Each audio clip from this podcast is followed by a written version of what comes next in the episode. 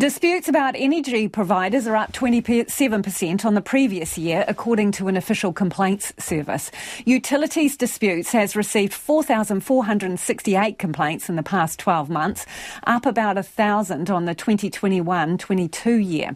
Last night, Checkpoint brought you the stories of some Nau Mai Rā customers concerned that their weekly power bills had in some cases tripled with no explanation. Some were also having trouble reaching customer services to sort it out. The company told us it was working on doubling its team to deal with increased demand.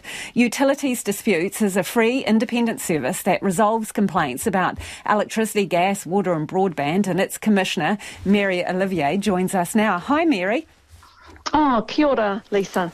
What are the complaints about when it comes to um, power providers, energy providers?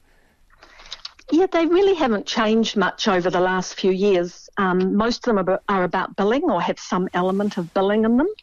Um, we've got about 43% say about customer service, around about 9 or 10% about disconnections, and then about 8% are about supply, so that's sort of outages and things like that, and um, 4% around switching. So when you say billing, is that people thinking they're being charged too much?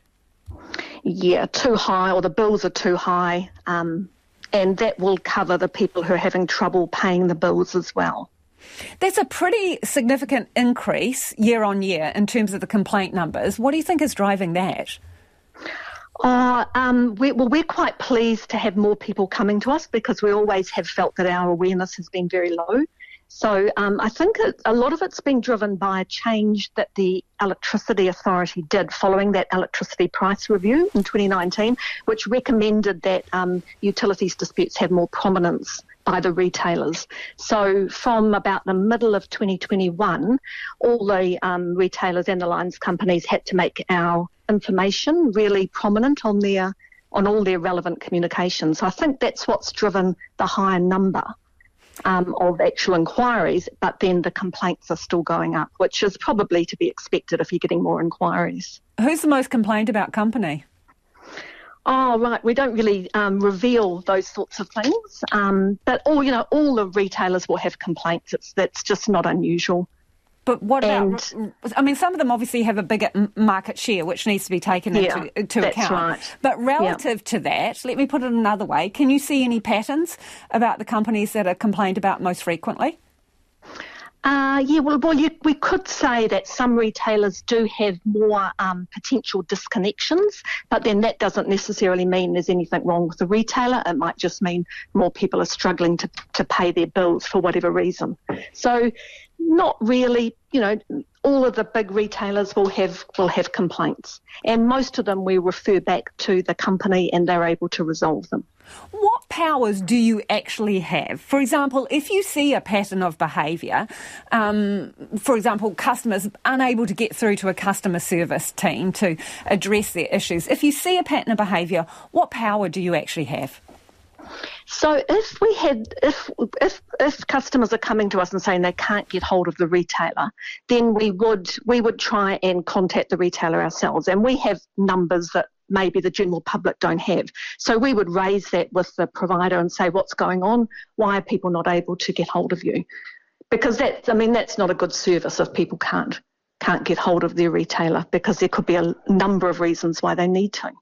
How long does it take you on average to resolve a complaint?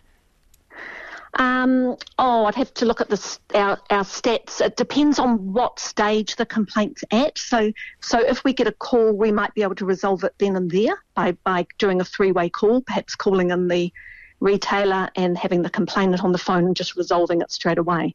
And then there's another, and the next step is when we send it back to the retailer and give them 20 days to resolve it and then they can come back to us if they don't. And then we actually accept a complaint once it's gone to deadlock, um, that will just depend on how complex the matter is. So, Mary, what is your advice? We've been speaking to some customers who are unhappy with their power companies, concerned about the size of their bills, unexpectedly high bills, significantly uh. higher. Um, what should they do? Yeah, so I did hear that story last night um, on the radio. It, it is concerning if people can't get hold, as I said before. Um, so we would ask them, they can call us. Um, our number's 0800 22 33 40. And look, we know that a lot of people don't know about us, but also they're, they're afraid to engage with their energy company, particularly if they're having trouble paying their bill um, can be quite scary. And I think all of us sometimes, you know, don't want to open the envelope or open that email if we know that it's about something that's overdue. Um, the best thing that we can give in advice is to just keep keep engaging because a lot of the disconnections will be because the person's not engaging with the company to explain what their circumstances are. Appreciate you being with us this evening. That is Mary Ollivier, who is the Utilities Disputes Commissioner. Um, we'll put some, we'll put a link to that site for you on our webpage.